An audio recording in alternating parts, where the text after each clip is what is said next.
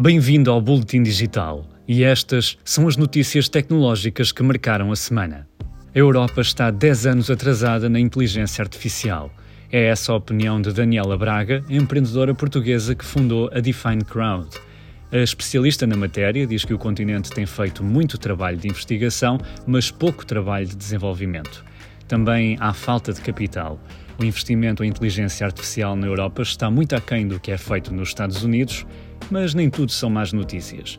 Daniela Braga diz que há agora uma vontade política, ainda que o processo esteja a andar devagarinho.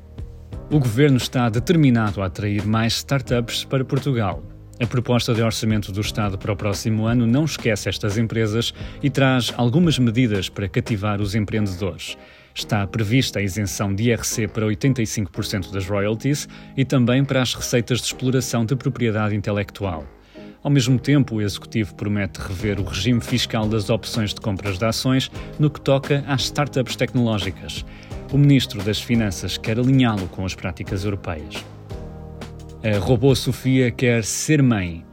O humanoide já tinha sido o primeiro robô a obter cidadania e é uma celebridade em Portugal depois de ter sido apresentado no Web Summit em 2016.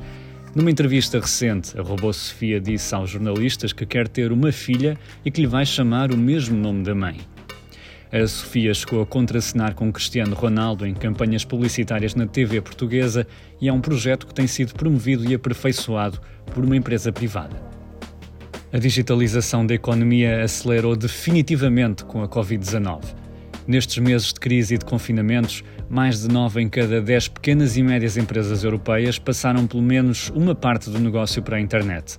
Contando com todo o mundo, a percentagem baixa para 71%, mostra um relatório da empresa norte-americana Salesforce.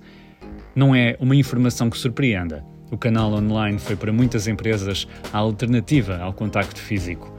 Segundo o Eurostat, 80% dos cidadãos europeus vão à internet todos os dias.